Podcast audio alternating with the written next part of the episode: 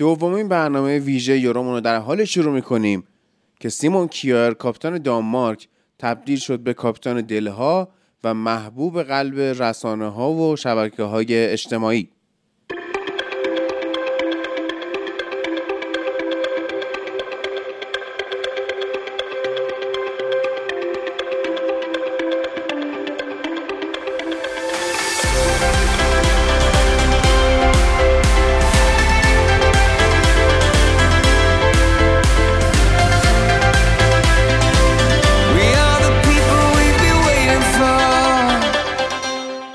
درود بر شما، من هادی نوری هستم و با ویژه برنامه‌های فوتبال لب برای یورو 2020 به اضافه یک در خدمتتون هستیم. تو این قسمت 4 بازی اول یورو رو بررسی می‌کنیم و یه نگاهی هم به بازی‌های بعدی خواهیم داشت.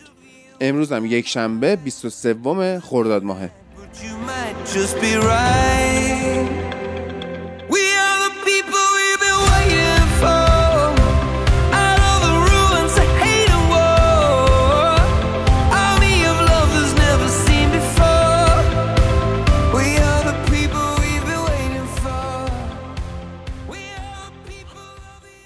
کریستیان اریکسن تو بازی دیشب دانمارک و فنلاند همینجوری یه اوتی سمتش پرتاب شد، اومد بره بگیره ولی خب با صورت اومد زمین و بعدش هم هیچکی نفهمید چی شد. اما یه چند دقیقه که گذشت توی خبرگزاری ها ما خوندیم که استاد سکته قلبی کرده و الان هم که دارن سعی میکنن به شوک بدن و CPR و این حرفا و خب خیلی ما خودمونم توی شوک بودیم. منو فریدم که پیش هم بودیم، تو کافه داشتیم بازی رو نگاه می‌کردیم و اصلا خیلی فضای عجیبی شده بود. چه توییتر رو نگاه می‌کردی، اینستا رو نگاه می‌کردی، سایت‌های خبری، همه کلا تو شوک بودن. بازی لغو شد ولی خب دوباره بازی برگزار شد ساعت 11 شب، چون که توی بیمارستان اریکسن رو احیا کردن و اینم با اعضای تیمشون ویدیو کال کرد، گفت حالا برید به خاطر من نمیخواد بازی رو لغو کنید، ملت منتظرن و فلان و دمتون گرم. و خلاصه اینا اومدن بازی کردن اما به فنلاند باختن و خب کیار هم خیلی بولد شد توی رسانه‌ها به خاطر اینکه اومد و اول خب زبون اریکسن رو جابجا کرد که راه نفسش بسته نشه، بعدم که حواسش بود به همه چی و تیمو آروم می‌کرد و همسر اریکسن رو آروم می‌کرد و به حال خیلی هم ترکون دیگه، حداقل از نظر پابلیسیتی درست، نه اون شکلی آقای رشفورد و پوگبا. خب با خود فرید شروع کنیم. درود بر تو فرید. درود بر تو و همه شنونده‌های عزیز. آره واقعا صحنه عجیبی بود، ما هم که با هم بودیم داشتیم همین فکر میکردیم که الان چی شده، همه فکر میکنن که نکنه مرد تا موقعی که عکسش بیاد که روی برانکاردی که دارن میبرنش دستش رو سرش و یه چشاش بازه، یک مقدار خیال مردم بهتر و راحت‌تر شد. آره حتی ایلیان به من مسیج گفت این نمیره، گفتم نه بابا اریکسنه، این وایکینگه. درود بر تو ایلیا. آره درود بر تو و تمام شنونده‌های فوتبال لب. خب آره یک اتفاق خیلی دلهره‌آور و عجیبی بود، یعنی کلا بازی تحت تاثیر قرار گرفت، کلا بازی‌ها تحت تاثیر قرار گرفت. خودم گفتم نوشتم یعنی این اتفاقی که افتاد حتما یاد ما میمونه، یعنی حالا چه از این که بخوام مثلا با دستایی که میترسه در حال ترس و استرس و اینا بودیم که نکنه این بازیکن بزرگ حالا هر کی باشه فرقی نداره، ولی یک بازیکن بزرگ ستاره تیم دانمارک و یک بازیکنی که خیلی معتبر هست اینجوری بشه و یوهوی وسط بازی ایست قلبی بکنه و خب همزمان در عین اینکه داشتیم مثلا سرچ می‌کردیم با اون استرس خاص که ببینیم خبر تازه‌ای میاد یا نه و این داستانا، باز ما سعی می‌کردیم توی پیج و توییتر فوتبال لب هم بیایم مثلا خبرهای جای ترجیباشه رو به خیلی آپدیت بود، خیلی کار سخت بود. آره سعی کردیم خیلی آپدیت باشیم و خب اتفاقاتی که افتاد عجیب بود و تجربه جالبی شد که توی عمرمون یادمون نمیره و کلا اتفاق عجیبی افتاد برای اریکسن که خیلی توی اتفاقی که توی بازی افتاد کلی چیزهای تلخ و جذاب داشتیم از تمام اتمسفری که وجود داشت توی اون ورزشگاه. بعد ببین حالا خیلی هم میگن که نمیشه و فلان، دیدیم که دیشب شد و فکر می‌کنم که حالا تو بیشتر در جریانی، علت مرگ هادی نوروزی همیشه تو همین مایه‌ها بود نه؟ آره یعنی یک همچین چیزی بود یا مارک ویوفیان فو اگر اشتباه نکنم بازیکن تیم ملی کامرون تو جام کنفدراسیون ها. خب بعد اون بازی برگزار شد اصلا نفهمیده بودم که مرگش رو داشته، هرچند که الان من داشتم مصاحبه پزشک تیم ملی دانمارک رو می‌خوندم این بود که من میگفتم من خودم اون صحنه‌ای که کریستیان اریکسن افتاد رو زمین رو ندیدم و متوجه نشدم که این چه جوری افتاد رو زمین. و خب اینها پزشکا با یک پروفسوری که مصاحبه کرده گفته ما از طریق نحوه افتادن اون به تلوتلو خوردن و مشخصه که این چه جوری میافتاد مشخص شده، فهمیدیم خون به مغزش نرسیده، اکسیژن به مغزش نرسیده، عملیات قلبی کرده. و اون گفته ما خودمون رو سریع رسوندیم، اون لحظات اول دیدیم نفس میکشیده و نبضش هست، اما یه لحظه که من دارم نبضش رو میگرفتم دیدم نبضش وایساده و همون لحظه‌ای که فهمیدم نبضش وایسادهش دیگه رو شروع کرده. یعنی اگر شما می‌بینید 12 دقیقه طول کشید تا پزشکا بیان و آخر اکسن رو با آمبولانس برسونن و این وضعیت و از ورزشگاه خارج کنن، با اون وضعیت جالب که بازیکن‌ها دانمارک اول اومدن نذارن که دوربین‌ها تصویر اریکسن رو شکار کنن و بعد اون پرده رو گذاشتن و اینها و اومدن استتار کردن.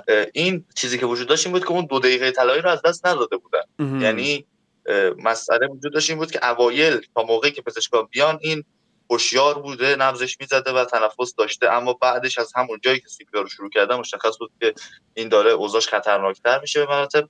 و خود دکتر گفته بوده که ما هیچ نشانه‌ای از بیماری‌های زمینه‌ای، هیچ نکته‌ای از بیماری‌های قلبی به هیچ چی نمی‌دیدیم در تست‌های اریکسن توی سالهای اخیر، توی 7-8 سال گذشته و تمام تست‌هاش هست، اما هیچ تستی مسنون از خطا و اینکه اشتباه داشته باشه توش نیست و این اتفاق افتاده و یک ایست قلبی بود که حالا هم قطعا این مسابقات رو از دست داده، امیدواریم بتونه برگرده فوتبال و سری آ و تیم اینتر، ولی احتمالاً شاید نتونه بازی فوتبالش رو دوباره به همون شیوه قدیم ادامه بده. حداقل اگه بخواد هم برگرده با مراقبت‌های بیشتر پزشکی برمیگرده، خیلی شاید کمتر.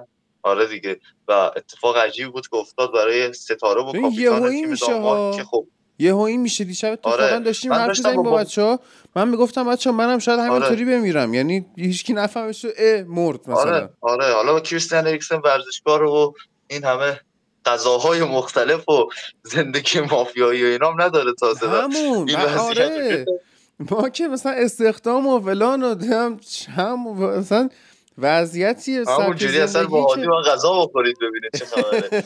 ولی وضعیت آره اینجوری. تازه من با بابام داشتم بازی می‌دیدم، بابام مثلا استرس گرفته بود و مثلا ترسیده بود از این داستان که آقا یه بازیکن بمیره چه عجیبه مثلا این قضیه. من داشتم براش توضیح میدادم آقا تا درک نمی‌کنی کریستیان اریکسن چه بازیکن بزرگیه، چه بازیکن مطرحیه، واقعا بازیکن درست حرفه‌ای بی‌حاشیه فانتزی باز خفن. اصلا همون اول تا دقیقه 43 که افتاد رو زمین یه شوت خیلی خوب زد که دروازه‌بان فرار گرفت، داشت گل می‌زد، اصلا کرنرها داشت می‌زد. یعنی من امید داشتم که بخواد این گل بزنه. ما رفیق داریم علی جمالی، این منچستریه و پسرش هم منچستریه و اینو انقدر این دوتا بازی اریکسن رو دوست داشتن که اینو توی لباس یونایتد ببینن که یکی از فامیلاشون از انگلستان اومده بود واسه پسر علی کیز تاتنهام آورده بود با اسم اریکسن.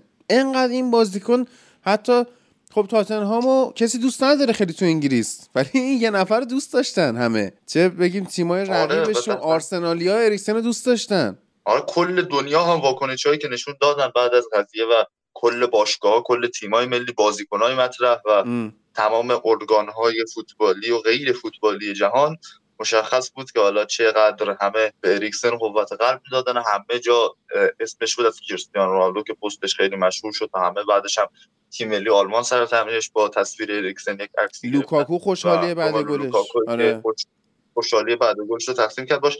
بعد از بازی مسابقه کرده و گفته من با خانواده‌ام کمتر از اریکسن وقت گذاشتم، یعنی وقتی که من با اریکسن داشتم بیشتر از وقتی بوده که من با خانواده‌ام میذارم. و این یک وضعیتی بود که وجود داشت و خب خوشبختانه رفت شد این خطره و کل مسابقات تحت تاثیر قرار نمی‌گرفت. هر چند که هم این اتفاق و هم اتفاقات دیگه‌ای که تو بازی فنلاند و دانمارک افتاد که بهش می‌پردازیم باعث شد این بازی یک بازی فراموش نشدنی بشه واقعا. یعنی ما این بازی رو زنده دیدیم کامل و این اتفاقات رو نشون دهنده این یک اتفاقاتی بود که واقعا ما خیلی شاید عجیب بود برامون که این اتفاقات رو زنده دیدیم. یه تجربه جالبی بود و از صحنه‌های ماندگار یورو 2020 بشه، شاید ماندگارتر حتی از بازی‌های مراحل بعدی، بازی‌های تیم‌های بزرگ. ان شاء الله از قهرمانی انگلیس ماندگارتر نشه. آره شاید کسی مثلا یادش نمونه سه تا بازی که مثلا توی گروه پرتغال، فرانسه و آلمان با هم داشتن، ولی همه قطعا اینو یادشون میمونه. یعنی ببین حتی بردیا هم دست پادکست آلبوم اومد تو توییتر واسه ما کامنت گذاشت دیگه. بردیا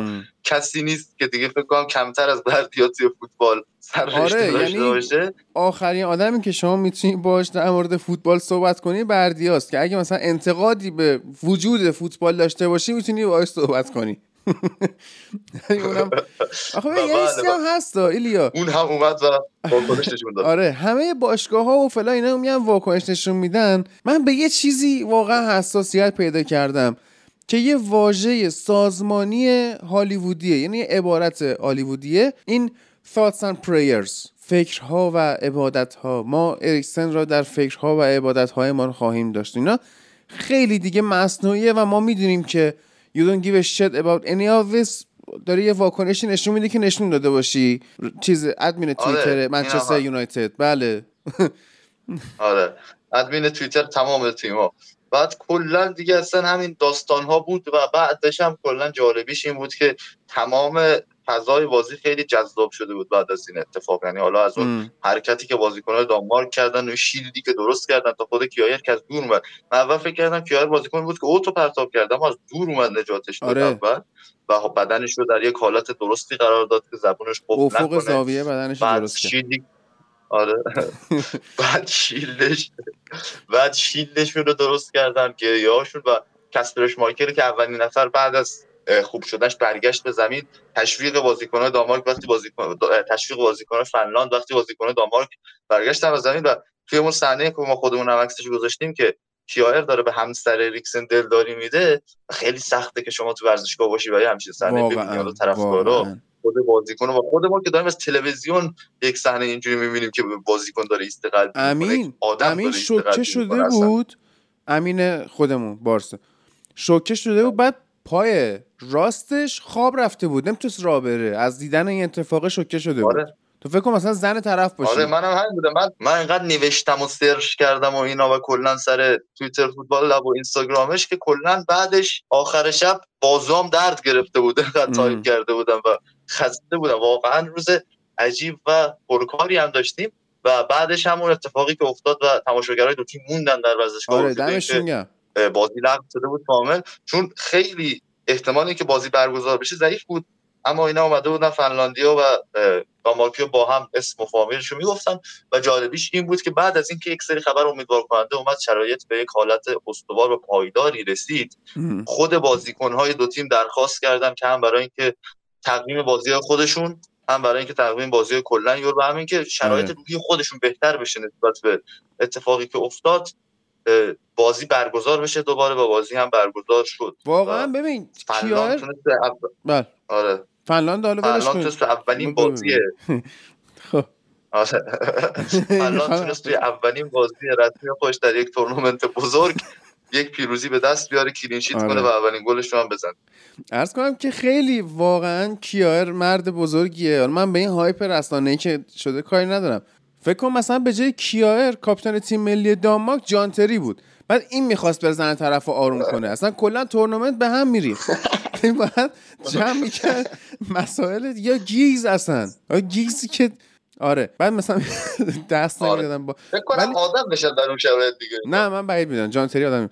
بعد این واقعا از نظر روحی روانی هم خب طبیعیه که دانمارک به هم ریخته و کسپرش مایکل سوتی داد که مثلا تو زندگیش نداده بود. یعنی اون فرمتی که گل خورد اشمایکل شما هرگز توی لستر نمیدیدی. اینو بحث لستر هم شد، تیموتی کاستانی هم که کاسه چشمش شکست و کلا خیلی شب پرتلفاتی بود. آره و هر دو تاشون هم تو تیم فانتزی من بودن.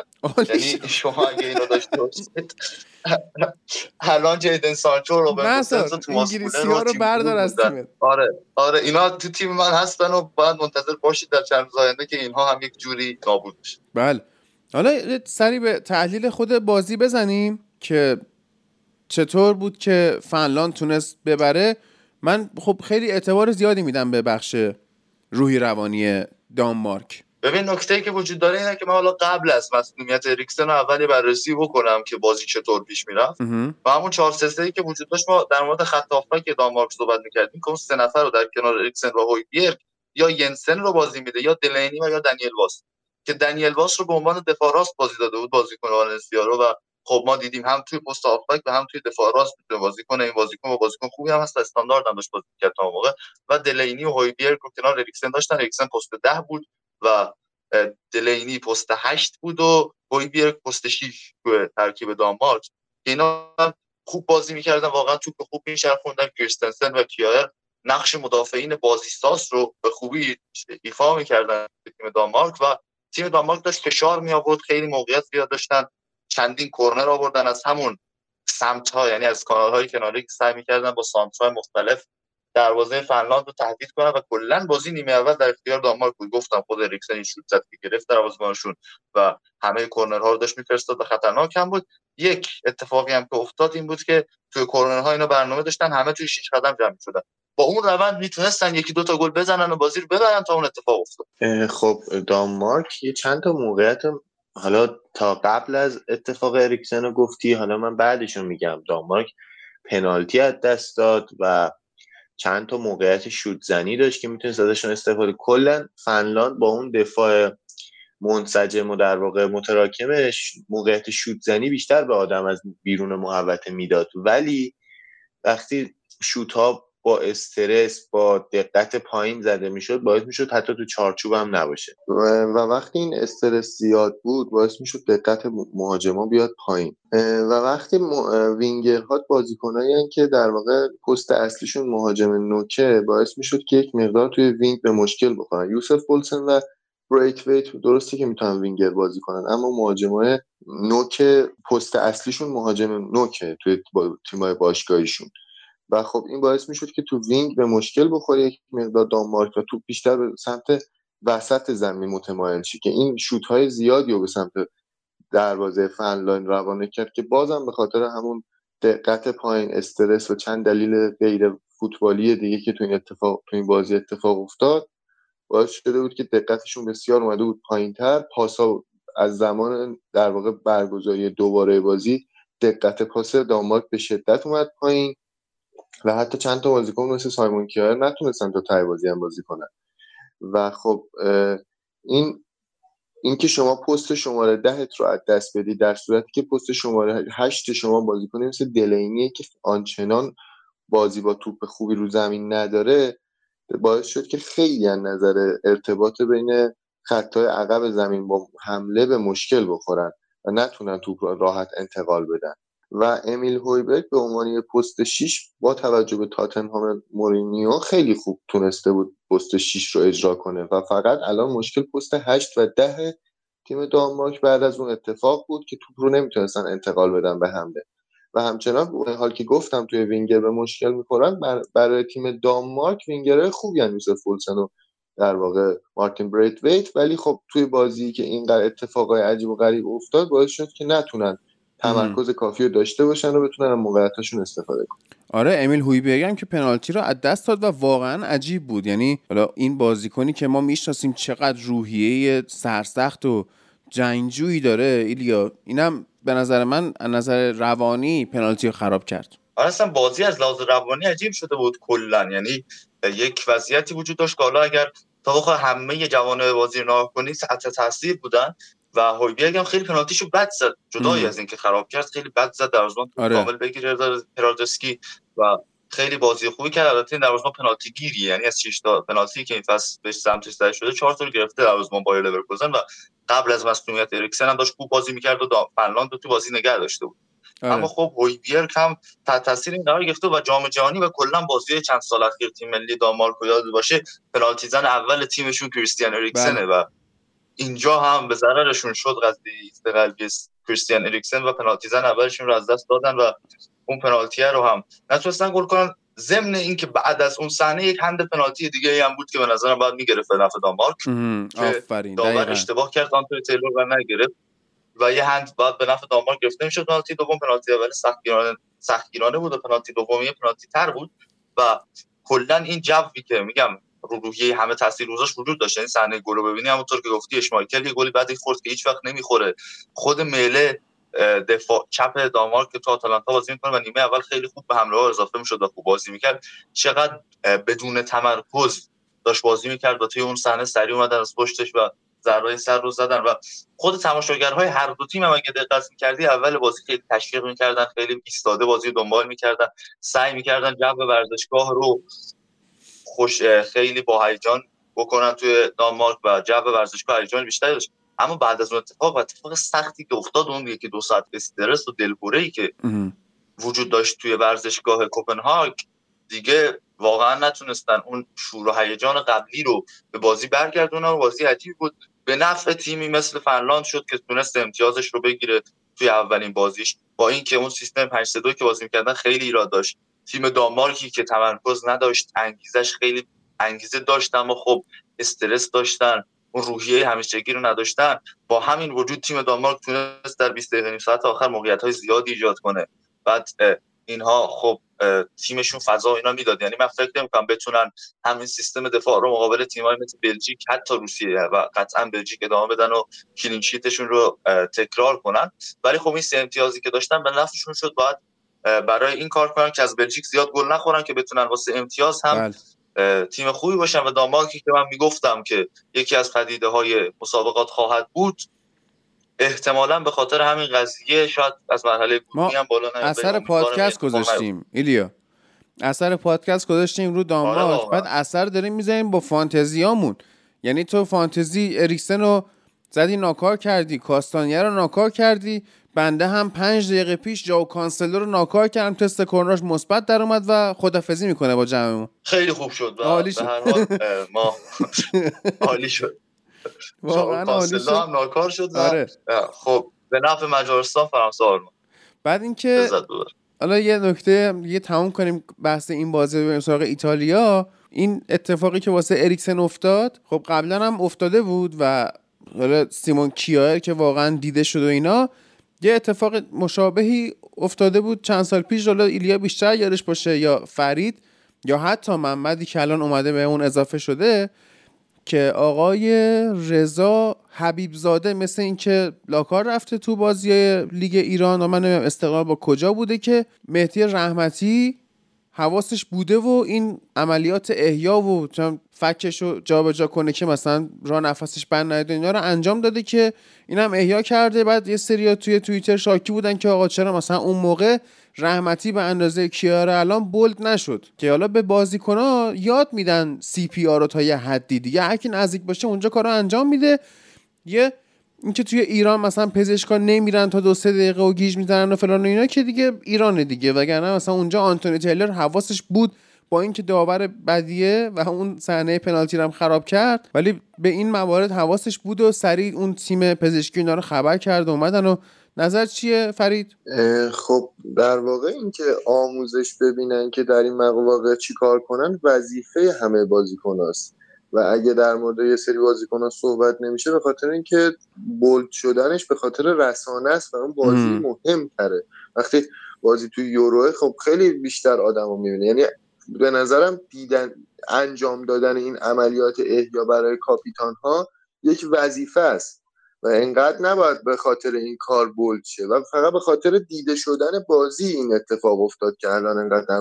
و شاید بیشتر در مورد صحبتی که با همسر اون بازیکن کرد که دیگه اینو نمیشه جزء وظایف حساب کرد، در واقع میشه گفت کار کیار بسیار انسان دوستانه بوده. ولی میدونم که به تمام بازیکن‌ها مخصوصا کاپیتان‌ها توضیح میدن که این کارا رو باید کنن. و یه چیز دیگه هم در مورد این صحنه بگم، به داور هم یک کردیتی دادن به خاطر اینکه اجازه داد کادر پزشکی فنلاند وارد زمین شه چون نزدیک‌تر بود، و این خب برای یک نفر که احیا قلبی شد باید بشد خیلی مهمه که حالا اون مراسم در واقع طبق قانون پیش بره، و وقتی اتفاق قلبی میفته مهم نیست کادر پزشکی کدوم تیم زودتر به این بازیکن برسن. آفرین. خیلی خوب. یک چیزی هم من بگم بفهم. توی لیگ یک ایران هم چندین سال پیش یک همچین اتفاقی افتاده بود، زبون یکی از بازیکن‌ها قفل کرده بود و اینها، داور اونجا CPR بلد بود و کمک‌های اولیه داشت و کلا آموزش‌های پزشکی گذرونده بود و نجاتش داد. و بعدم فردوسیپو اینا اومدن برنامه 90 یه مسابقه باش کردن و اینا، و یادم هست همچین اتفاقی افتاد، داور نجات داده بود بازیکن رو اصلا شخصا. داور چهارم بود یا نه کمک داور بود؟ آره کمک داور بازی بود که این کارو انجام داد. بسیار هم عالی. خیلی خب. بریم سراغ بازی ایتالیا و درود بر تو محمد. ما اون شب لایو اینستا گذاشتیم، تو نتونستی بیای، خیلی اعصابت خراب شده بود و خلاصه توصیه‌ای که الان به ما کردیم میتونی بکنی و در ادامه صحبت کنیم. سلام، ممنونم هادی، مرسی که فرصت کردیم اومدیم توی این ضبط و اینکه در کنار بچه‌هایی هستیم که داریم توی یه سایت حرف میزنیم دیگه، هر کدوم تو بخشای خودمون نیستیم.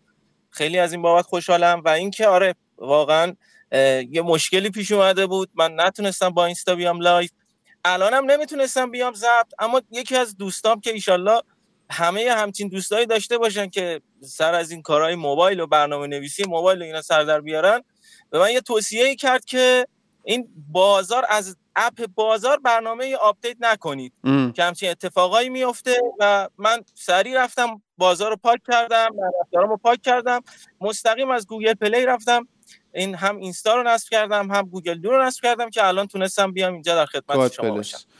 خب ایتالیا که بازی اولش رو برد و لذت هم برد و کلینشیت هم کردن و بازی بسیار خوبی دیدیم از دومینیکو براردی و حالا اون تیم ترکیه به واقع نتونست از کند بودن کیلینی بونوچی استفاده کنه. حالا ما توی لایو خیلی هم من هم ایلیا هم فرید خیلی صحبت کردیم در مورد این بازی، بیشتر تحلیل خودتو بشنویم، اگر نکته‌ای بود اضافه می‌کنیم ما. بگو. بله هادی، یه توضیح بدم که یه فصل خیلی سخت و بیروحو گذروندیم کلا فصل فوتبالی و رسیدیم به این جشن فوتبالی که دیروز داشت عزا می‌شد، اما خب حالا به خیر گذشت.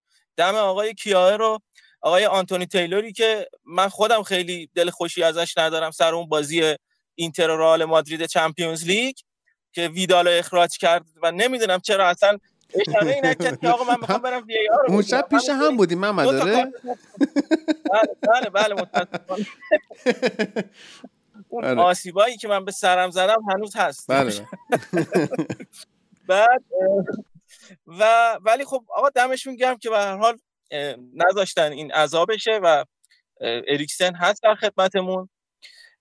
این بازی افتتاحیه و اون افتتاحیه قشنگی که انجام شد داشت نیمه اول بازی میرفت به این سمت که بازی گره بخوره برای ایتالیا و نتونه اون چیزی که میخواد و بتونه عملی بکنه آقای مانچینی، اما به مرور زمان با خسته شدن تیم ترکیه و اون پرس سنگینی که داشت انجام میداد، مخصوصا با دو بازیکن شماره 5 و 6ش هم یوکوسلو و هم طوفان، خیلی داشتن کمک میکردن به دفاع و بعضی وقتا 5 نفره و حتی 6 نفره میومدن تو لاک دفاعی و فضاها رو میگرفتن بازیکنان ایتالیا، اما پیش بینی میشد که این دفاع بشکنه با توجه به اینکه مانچینی تجربه این بازی پرس شکن رو داره و دیدیم که وقتایی که بازی گره میخوره از طریق بازی مستقیم یا از کنارها یا یه وقتایی پاسای عمقی بازیکنایی هم داره که بتونه این پاسای پرس شکن رو بدن، بتونه این بازی رو در بیاره و این اتفاق هم افتاد.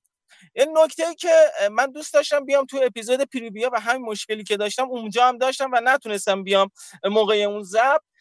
بچه‌ها صحبت کردن، ایلیام صحبت کرد در مورد ترکیب ایتالیا و از فلورنزی گفت، اما یه جواهری سمت راست اینتر هست، سمت راست ایتالیا هست به اسم دیلورنزو که همین الان اگر من بخوام مثلا یه تیم منتخب از بازیکنان سری آ بگم مطمئنا دو به شکم که دیلورنزو رو توی ترکیب اصلی بذارم برای اون پست اشرف حکیمی.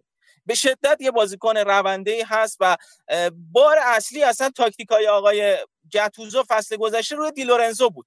خیلی وقتا میومد جلو کمک میکرد به خط حمله آقای گاتوزو و تو یه وقتا اصلا تو باکس محوطه جریمه حریف بود و یه همچین قدرتی رو داره، اما تجربه نشون داده آقای مانچینی خیلی محتاطه و خیلی اصرار می‌ورزه به بازیکنایی که خودش اعتقاد بهشون داره و از اونها استفاده می‌کنه و به خاطر همین فلورنزی در ترکیب اصلی ایتالیا قرار گرفته. وگرنه فکر می‌کنم هر کسی باشه دیلورنزو رو ترجیح بده فلورنزی در سمت راست.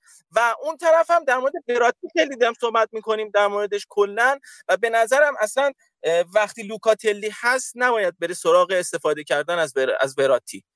یه بازیکن خیلی کاملی هست که فصل آینده به احتمال زیاد ما اون رو تو یوونتوس می‌بینیم و میبینیم که چقدر ارزش زیادی داره این بازیکن، هم درگیر، هم خیلی خوب درگیر میشه و هم توی پاسای عرضی که میده خیلی میتونه کمک بکنه به این ایتالیایی آقای مانچینی. یه نقطه ضعفی داره اون اسپیناتزولاس که هرچند بهترین بازیکن زمین شد، اما به نظرم پستی هست که ایتالیا از کلا از این سمت میتونه ضربه بخوره. اونقدر تیم ایتالیا از کنارها اون تنوع لازم رو نداره و بازی خونیه مثلا بازیکنی مثل اسپیناتزولا خیلی راحته. یه تیمی در مقابل قرار گرفته بود که نمیتونست، حداقل شاید اون فضای بازی بود، فضای افتتاحیه بود و تو اون جو قرار گرفته بود، نمیتونست خوب از پس مثلا بازیکنی مثل اسپیناتزولا بر بیاد. ولی یه تیم قدرتمند قرار بگیره مطمئنا اصلا کلا آقای مانچینی باید سمت چپشو بیخیال بشه، چون نه بازیکن الان خوبی داره بخواد بذاره برای اون پست، حتی باستونی هم گزینه مناسبی نیست برای به عنوان فول بک چپ، بیشتر یه مدافع وسطه و من فکر نمی کنم که اون جایی باشه که آقای مانچینی بخواد خیلی روش مانور بده، بیشتر سمت راستش حرکت میکنه. و بازی که از براردی دیدیم بازی بود که مانچینی میخواست، اون بازی ایدئالی نبود که برای همچین پستی باشه. من خودم خیلی منتظر بودم و به نظرم خیلی مانچینی دیر تعویض کرد، اما منو متقاعد کرد که چرا دیر تعویض کرد و چقدر اصرار ورزید روی تاکتیک خودش و اینکه بخواد با براردی و بارلا و جورجینیو اونجا مثلثایی رو تشکیل بده و براردی بیاد حرکت بکنه، حالا یه گل اتفاقی هم بزنه. اما من خیلی دوست داشتم که مثلا توی اون پست ما کیزا رو زودتر ببینیم و میتونست اتفاقا کمک بکنه با توجه به سرعت و تکنیکی که داره و فست خوبی که گذرونده.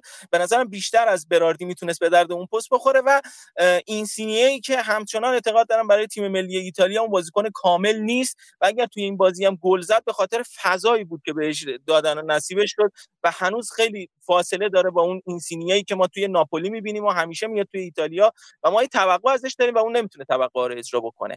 در یه نکته هم فقط در مورد کیلینی که خیلی صحبت و بونوچی، به نظرم کیلینی اصلا تا آخر تورنمنت دوام نمیاره. اون کیلینی مصدوم میشه و عادت هم داره، این فصل هر دو سه تا بازی که بوده مصدوم شده و یه گزینه مثل آچربی که خیلی مورد اقبال مانچینی هم هست، گزینه‌ای هست که میاد جای کیلینی در دفاع قرار میگیره، ولی جای پستی نیست که ایتالیا از اون دفاع وسط مثل همیشه، مثل سنت خودش، تاریخ خودش، هیچ موقع ضربه نمیخوره از دفاع وسط و این امسال هم فکر می‌کنم همین اتفاق براش بیفته. به نکته‌ها رو گفت، نکته‌ای که اتفاقا ما تو لایو نگفته بودیم، ما نکته‌ها رو جزئیات با فرید و خودت تو لایو گفتیم که تو آی جی تی وی اینستاگرام ما هست، پستم نشد ولی تو آر جی تی وی اینستاگرام و کانال تلگرام هست، میتونید ببینید تو 48 دقیقه شد. اما خب یه نکته‌ای که در مورد اسپیناتزولا گفت که من گفتم که خب توی پریویو گفتیم که این دفاع چپ تیم ایتالیا شاید داشت معذر شه و همین الانم محمد اشاره کرد، ولی خب از لحاظ بازیکنی که میخواد ازش استفاده کنه پیدا کرد. من گفتم که احتمالاً تا آخر جام توی همه بازی مهم با توجه به عملکرد که اسپیناتزولا خوش نشون داد اسپیناتزولا رو فیکس بذاره. اما یه مشکلی که وجود داره برای این بازیکن به جز نکته که محمد اشاره کرد ثباتشه، یعنی این بازیکن اصلا تو روم ثبات نشون نداده از خودش، هرچند که بعضی از بازی‌ها بخواد خوب بازی کنه اما بازیکن با ثباتی نیست واقعا اسپیناتزولا و نتونسته اون انتظاری که همیشه ازش دارن رو برآورده کنه. بعضی وقتا بازی خوبی که میکنه مثل همین بازی با ترکیه نمیتونه خیلی وقتا اون رو تکرار کنه و توی یک تورنمنت ثبات داشته باشه. و حالا برای کسایی که نمیتونن توی لایو، یعنی نتونستن یا نمیتونن لایو رو ببینن، اگه بخوام یه خلاصه بگم چیزی که ما اکثرا گفتیم بود که ایتالیا نیمه اول رو 3-4-3 بازی میکرد و بعدش از اون سیستم 4-3-3 فاصله گرفته بود و نیمه دوم با اومدن دیلورنزو به جای فلورنزی بازیشون بهتر شد و 4-3-3 و 4-2-2-2 بازی می‌کردن و بارلا با اون سیستم نیمه دوم تونست بهتر خودش رو مچ کنه و بین خط دفاع هافک ترکیه موقعیت ایجاد کنه و ترکیه هم مشکلش همین فضای زیادی بود که تو نیمه دوم بین خط دفاع هافکش ایجاد شده بود. حالا جزئیاتش اونجا هست. خب اگه من بخوام حرف بزنم یه سوال دارم از محمد که بیشتر دقیق‌تر ایتالیا رو پیگیری میکنه، فکر میکنی تو بازی‌های مهم برگرده به سه دفاعه؟ بسته به اون تیمی که در مقابلش قرار میگیره داره و من فکر نمیکنم که در کل انتخاب خیلی عقلانی باشه سه دفاعه بازی کردن برای ایتالیا، با توجه حالا به این که من گفتم سمت چپش واقعا یه آشیله، اگه اسپیناتزولا رو شما بذاری جلو ولش بکنی بخواد بره اصلا میره توی فضای دیگه، یعنی اصلا کلا نمیشه اعتماد کرد، چون وقتی سیستم سه دفاع است باید یه وینگ بکای خیلی خوبی داشته باشی. حالا بگیریم اون طرفو مثلا با دیلورنزو و فلورنزی میتونه پر بکنه، ولی این سمتو واقعا به نظرم موزلی میشه اگر اسپیناتزولا باشه، مگر اینکه همون کاری که کنته میکنه و باستونی رو میذاره، باستونی یه مقداری میاد کمک این وینگ بک ها میکنه سمت کنار، اگر بیاد همچین تغییری رو انجام بده، ولی یه مقدار ریسکش زیاده. من خودم دوست ندارم، یعنی فکر میکنم یه اتفاق بعدی بیفته برای ایتالیا اگه بخواد سه دفاعه بازی کنه. من آخر وقتی 4 تا دفاع اصلی رو دیدم 2 تا دفاع چپ، در واقع 2 تا دفاع وسط پا چپ داره، کیلینی و باستونی و اونورم آچربی و بونوچی. احساس کردم که اصلا روی سه دفاعه بازی کردن حساب نکرده کلا و داره فکر میکنه که 2 تا دفاع وسط داره و برای هر کدوم هم یه گزینه جانشین داره. و در مورد دیلورنزو یه چیزی فکر میکنی فلورنزی به خاطر دستور تاکتیکی بود که اینقدر تو دفاع میموند؟ یعنی این ضعفی که تو فلورنزی میدیدی واقعا به خاطر خود این بازیکن بود؟ یعنی دیلورنزو میتونست جای فلورنزی تو دفاع وسط هم بازی کنه نیمه اول اگه میخواست؟ توی دفاع وسط که نه، آزمون خطاش هم پس داده این فصل حداقل توی لیگ، و برای فول بک اتفاقا تو فول بک نه حتی وینگ بک، یه فول بک گزینه خیلی بهتریه.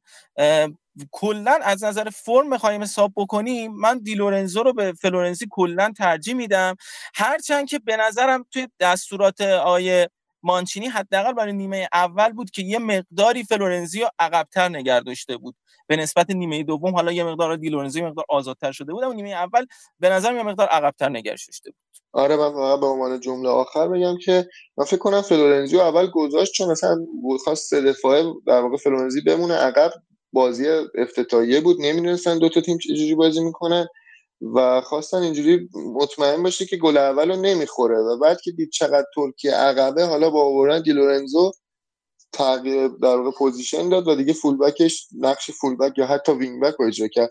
و فکر میکنم که کلا مانچینی آدمی بود که همیشه بازیکنایی که داشت هر کدوم یه ابزار بودن و استفاده از دیلورنزو ابزار متفاوتی نسبت به فلورنزی بود، یعنی فلورنزی رو میاره. از این به بعد فکر کنم تو تمام بازی‌ها قرار فلورنزی یک فول بک در واقع ایستا و نزدیک به دفاع وسط بازی کنه و هر موقع نیاز به یک فول بک رونده یا نزدیک به وینگ بک باشه از دیلورنزو استفاده می‌کنه که درست بود. واقعا دیلورنزو خوب بازی کرد نیمه دوم. چون در کل در مورد وضعیت این گروه اگر همون جمعه شب من میومدم لایف صحبت میکردیم، خیلی ناامید بودم از شرایط صعود ترکیه و میگفتم این تیم صعود نمیکنه. اما خب حالا با توجه به نتایجی که اتفاق افتاد، هرچند که به نظرم اصلا ترکیه آماده نیست و فکر نمیکنم جلوی این سوئیسی که من دیدم بتونه دووم بیاره و اونجا هم احتمالاً یه شکست دیگر رو متحمل میشه و ولی شانس داره که حالا به هر حال به عنوان یه تیم سوم صعود بکنه، چون ولز انقدر آماده ای نبود. حالا درست نتیجه 1-1 شد، اما خب حالا دوستان ایکس جی باز میدونن دیگه، با یه ایکس جی تقریبا 2.67 سوئیس بازیش 1-1 شد و ایکس جی ولز هم زیر 1 بود و کلا موقعیت‌های سوئیس و هر کی بازی دیده می‌بینه چقدر موقعیت از دست دادن و شاید بازی‌های دیگه حالا اینقدرم بد شانس نباشن و بتونن حداقل گل بزنن، برد به دست بیارن.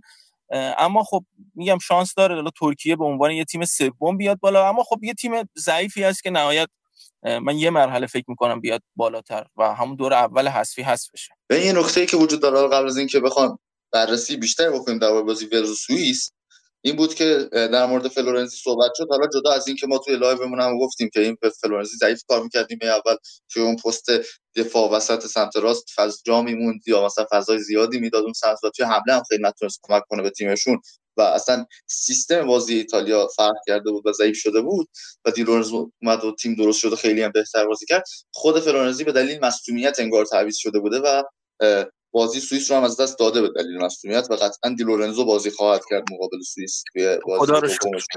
آره، و به خاطر مصونیت بازی رو از دست داده احتمال. بازی سوئیس و ولز، خب یک چیز عجیبی هم وجود داره اینه که توی این بازی فکر کن که شما مثلا میزبان جام جهانی بشی ایران و به خاطر اینکه مثلا به عراق باختی مثلا بازی‌ها رو نباشی و اتفاقی که برای آذربایجان افتاده همین بوده در واقع، یعنی باکو میزبان بود و خود تیم نیست در این مسابقه و رومانی هم همینه. یعنی توی مسابقات ما توی 16 تا میزبانی که داریم یه سری از میزبانا دارن خوش این مسابقات نیستن چون که قبلا انتخاب شده بودن و مشخص هست که باید میزبانی بکنن و جالبیش این بود که زمان قرعه کشی مشخص بود که کدوم تیم‌ها میافتن تو کدوم گروه‌ها.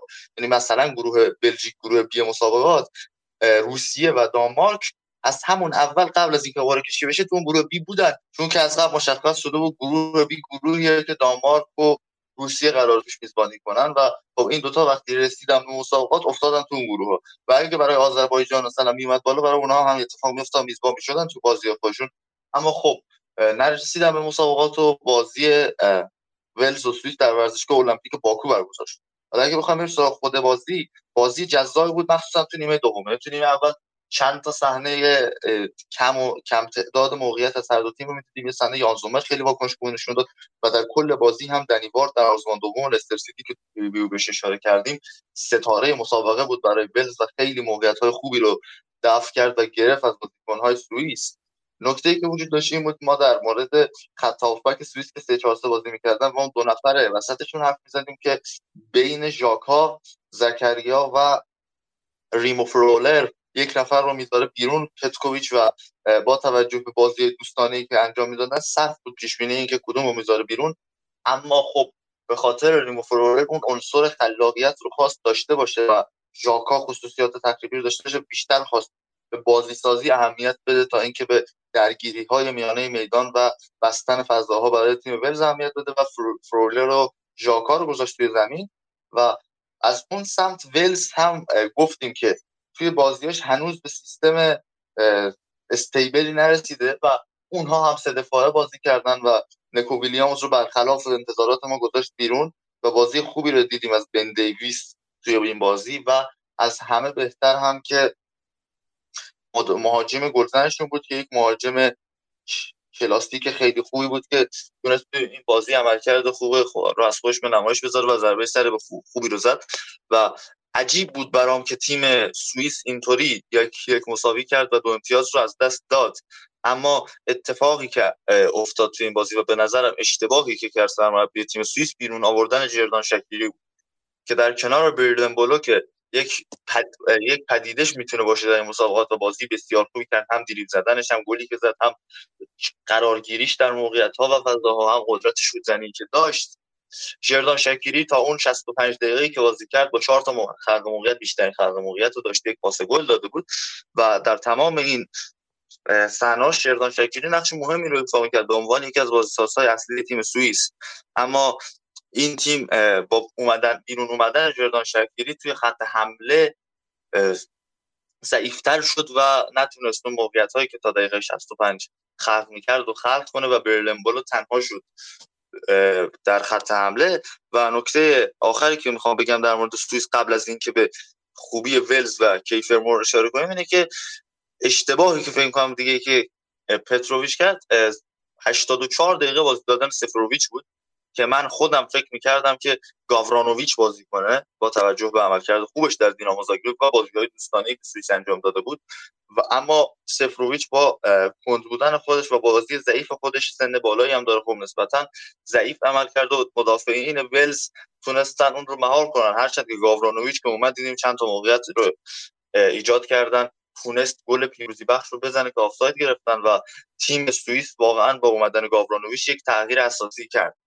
و اینجا شاید ما باید بگیم که اشتباه دیگه سوئیس بود که با وجود تیم برتر بودن، اسکواد بهتر و تاکتیک‌های بهتر 2 امتیاز رو مقابل ولز از دست داد و ولز واقعا باید خوشحال بشه از 1 امتیازی که گرفت و بازی خوبه که کیفرمور که گل زد. و گفتم یکی از این مهاجم بریتانیایی خفنی بود که توی تیم کاردیف هم بازی میکنه و خیلی خوب توی درگیری‌ها کار میکرد و سرزن خوبی هم هست و بسیار خوب اضافه شد و ضربه سر زد و تونستن 1 امتیاز رو بگیرن. خب در مورد ولز میخوام حرف بزنم، فقط قبلش یه جمله در مورد سوئیس بگم. هریس سفروویچ کلا توی حمله 2 نفره جواب نمیده، باید مهاجم نوک تک باشه و امبولو وقتی خیلی بهش نزدیک میشد کلا بازیکن کندیه و یه ذره خنگ میشه تو این لحظات و نمیتونه پاس‌های خوبی رو برای حتی وینگرها و اون سرعتیای مثل امبولو ایجاد کنه.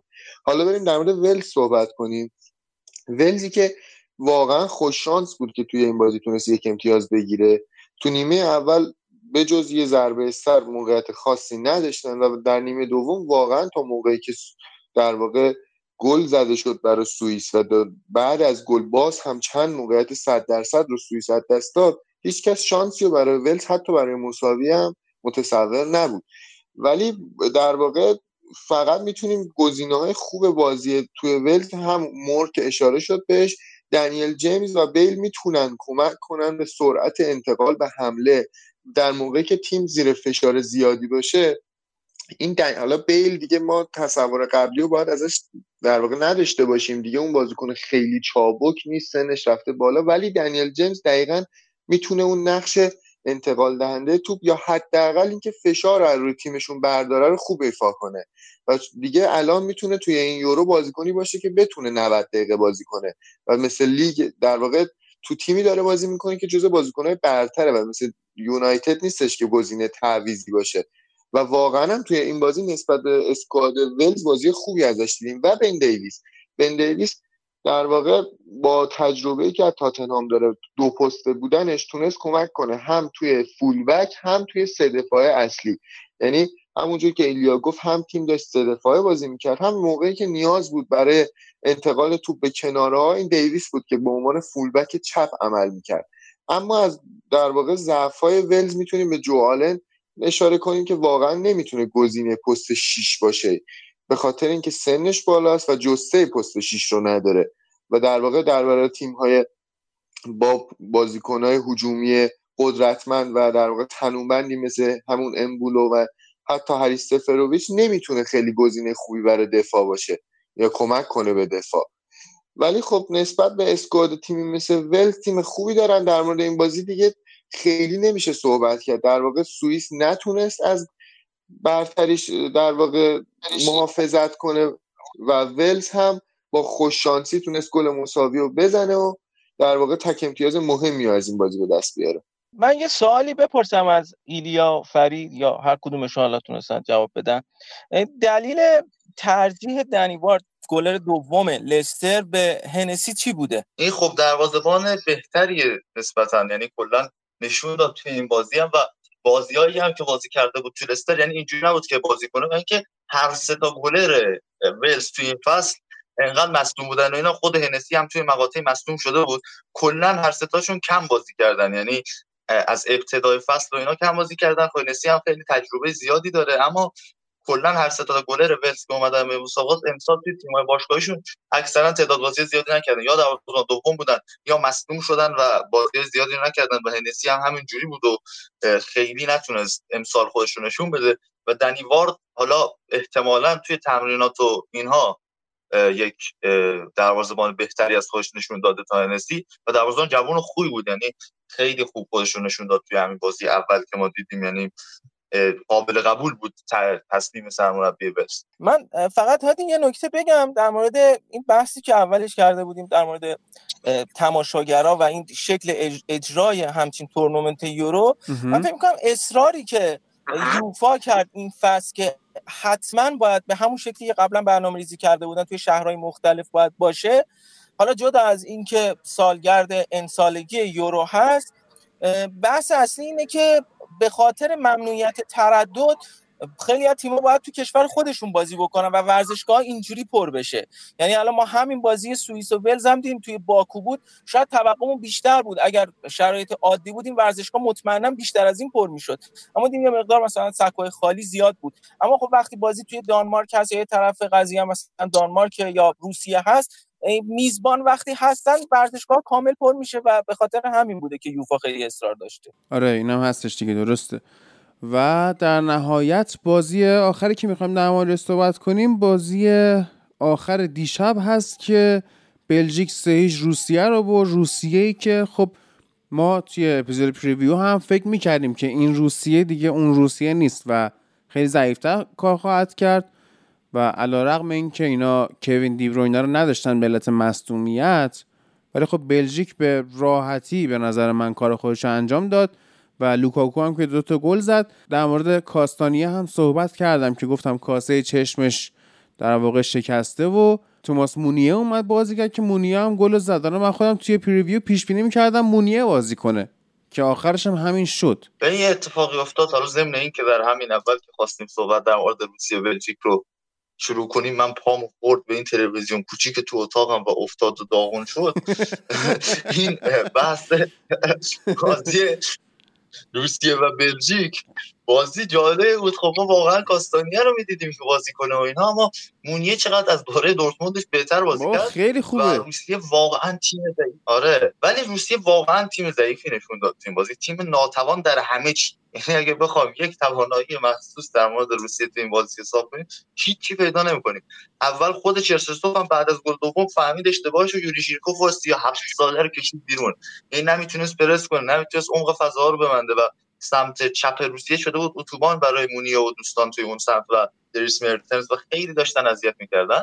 و تیم بلژیک خیلی خوب بازی کرد. حالا نکات خوب بازیشو بگیم و نکات بدی که وجود داشت این بود که در کنار اکسل ویتزر و کوین دی بروینه، تیموتی کاستانی و جان فرتونگل هم به لیست مصدوماشون اضافه شدن و الان خیلی کارشون سخت‌تر خواهد بود. و توماس برمایلن بازی کرد.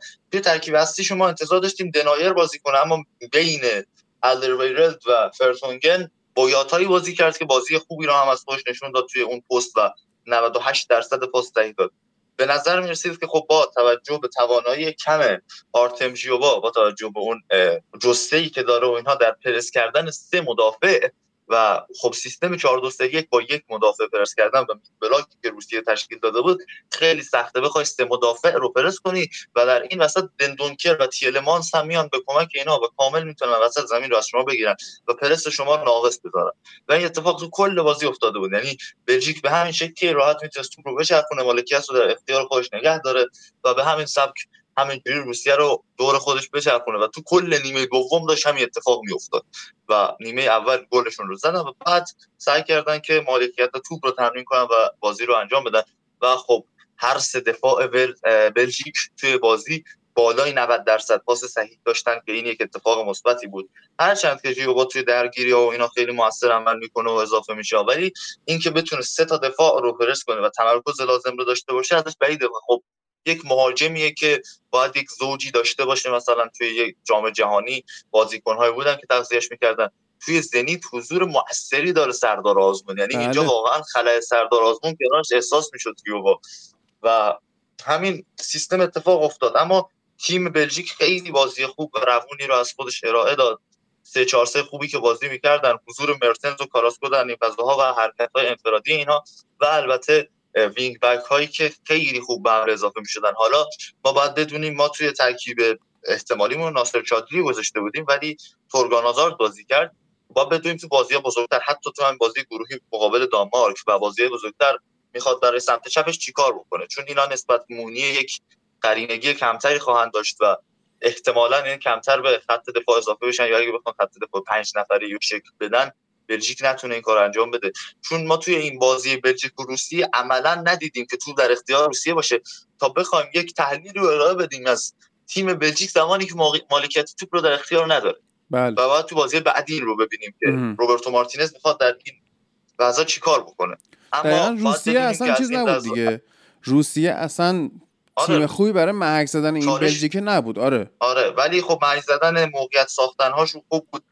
و یک مشکل دیگه هم که خط حمله کلا هست، همیشه هر تیمی که لوکاکو درش مهاجم نوکه اینه که خیلی وقتا حتی با اینکه سیستم 3-4-3 بازی کنه و دو تا وینگر داشته باشه که بیشتر به جای اینکه لبه خط بازی کنن و فلانک باشن میان تو این فضاها قرار میگیرن و اطراف محوطه بازی میکنن، اینه که وقتی لوکاکو رو شما مهاجم داری خیلی وقتا فاصله زیادی بین وینگرها و مهاجم‌ها ایجاد میشه و لوکاکو ایجاد میشه به عنوان مهاجم. یعنی ما مخصوصا توی نیمه دوم این اتفاق رو می‌دیدیم که وینگ بک‌ها و وینگرهای تیم بلژیک با لوکاکو خیلی فاصله زیادی رو در زمین دارن و خیلی سخت میتونن اینو پیدا کنن. لوکاکو اگه بخواد بهش توپ بگیره باید بیاد عقب‌تر و با توجه به اون چیزی که از لوکاکو میشناسیم بین چند نفر نمیتونه خیلی بازیسازی انجام بده یا حرکات خوبی رو از خودش به نمایش بذاره. به خاطر همین یه مشکل دیگه بلژیک بود. اگرچه که تونست بازم مثل اولین بازی جام جهانی مقابل پاناما 2 تا گل بزنه و خودش رو به عنوان یکی از مدعیای آقای گلی مطرح کنه، خیلی خوب بازی کرد. آره این تا اینجا. امروز 3 تا بازی برگزار میشه. بازی اول انگلیس کرواسی و بعدش هم اتریش و مقدونیه شمالی، بعدش هم که هلند و اوکراین ساعت 11:30 شب. و من فقط در مورد انگلیس و کرواسی اینو بگم که بسیار بازی سختی خواهد بود. خب ما توی اپیزود پریویو صحبت کردیم و به حال اکثریت قریب به اتفاق جهان اعتقاد دارن که آقای گرث ساوتگیت به حال دانش لازم برای چیدن 4-2-3-1 رو نداره و 3-4-3 بازی میکنه یا 3-5-2 بازی میکنه که خب من واقعا امیدوارم که اتفاق نیفته و ترکیب احتمالی که تو همه سایت‌ها و اپلیکیشن‌ها اومده 4-2-3-1 هست برای انگلستان، متشکل از واکر، استونز، تایرون مینگز، چیلول که حالا هری مگوایر فعلا هنوز مصدومه ولی قراره برسه بازی‌ها، کلوین فیلیپس، دکلن رایس، حالا استرلینگ و ماونت و گریلیش با هری کین که به جای گریلیش بعضیا فیل فودن رو گذاشتن که این ترکیب خوبی هست به نسبت. همین که مارکوس رشفورد فیکس نباشه واقعا جای تقدیر داره. ولی از اون ور شما ترکیب در واقع کرواسی رو نگاه میکنی که 4-1-4-1 متصور شدن که من حالا با ویدا کاری ندارم یا با ورسالیکو 5 نفر عقبشون هیچی، اما این 6 نفر جلو متشکل از بروزوویچ، پریشیچ، کوواچیچ، مودریچ، کراماریچ و ربیچ یه خورده یه ذره تیم ملی انگلیس رو اذیت خواهد کرد و میریم برای قهرمانی به نظر من. اما این بازی بسیار سخته و 1-1 مساوی خواهد شد، اما به شدت ما کرواسی رو میبریم. نظر شما چیه بچه‌ها؟ از فرید. من فکر میکنم که انگلیس واقعا اسکواد خوبی داره، اما بازیکن‌های مثل ربیچ و در واقع کراماریچ بازیکن‌های خطرناک و فرصت طلبی ان. منم فکر می‌کنم همون نتیجه 1-1 یا شاید هم 2-2 اگه خیلی بخواد بازی هیجان انگیز بشه نتیجه. ایلیا من هم 1-1 یا 1-0 کرواسی رو تصور می‌کنم. نمی‌بره کرواسی دیگه بابا فعلا کن. و ضمن اینکه ترکیب مورینیو رو هم داشته باشیم، اون 4-2-3 چیده بود و گذاشته بودیم تو اینستاگرام و توییترمون آره.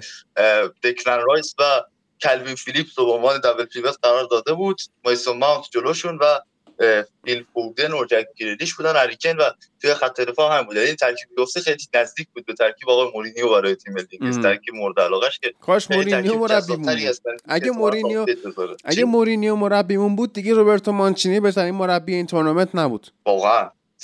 بله محمد نظر تو چیه؟ تو میگی انگلیس قهرمانه؟ والله من در مقابل شما همچین جسارتی نمی‌کنم.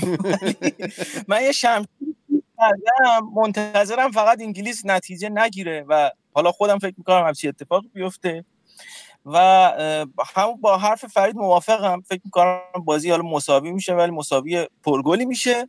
اسکواد خوبه ولی بیشتر از خوب بودنش خیلی زیاد هایپه، یعنی خیلی از تیمای هم رده انگلیس اسکوادشون شاید بهتر از انگلیس باشه، اما خب حالا انگلیس ها به هر حال لیگ برتر قطعا فرق میکنه این قضیه.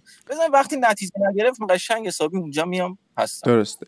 از اونجایی که الان ساعت 2:20 بعد از ظهر هست و این اپیزود قراره که ادیت بشه و منتشر بشه، احتمالاً شما اینو نخواهید شنید چون که قراره همتون بشینید بازی فخر جهان و قلدر زمان انگلستان رو نگاه کنید. اینو میذارید بعد از اون بازی گوش میکنید و نمیدونید که من الان قراره اینجا بگم که ما ساعت 7:30 برای این بازی لایو اینستاگرامی داریم و بعد از همه بازی های مهم لایو اینستاگرامی داریم و بازی بعدی که مثلا واسش لایو داریم فکر کنم سه‌شنبه آلمان فرانسه آره فرانسه آلمان.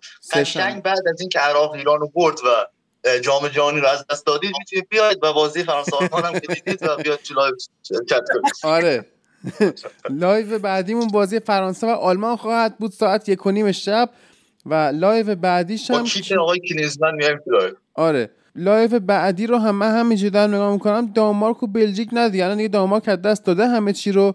لایو بعدی با دربی بریتانیا، انگلستان و اسکاتلند خواهد بود روز جمعه ساعت 1:30 شب که بیایم لذت ببریم انگلیس قهرمان میشه. بریم بچه‌ها بس دیگه و آره بس آره. ولی خب فردا میفهمیم اسکاتلند تیم اونجوری هم نیست خیلی. آره یه نکته من فقط بهتون میگم که اگه میخواید بازی رو زنده نگاه بکنید میتونید بیاید و توی کافه پنجره این کارو بکنید. عرض به خدمت شما که من پیج کافه رو توی اینستا میذارم، توی توضیحات اپیزود میذارم، شماره تلفن هست اونجا زنگ میزنید میگید ما میخوایم بیایم و محیط بزرگه، میتونید با فاصله بشینید و فوتبالای حتی ساعت 11:30 بشه هم یعنی تا 2 شب میتونن باز بمونن، میتونید برید بازی رو نگاه بکنید و ما بعضی وقتا خودمون هم هستیم میایم بازی رو با هم نگاه کنیم اصلا. و خلاصه که آدرسش هم هست انقلاب 16 آذر پلاک 52 و با این خبرهای هیجان انگیز وقتش ازتون خداحافظی کنیم.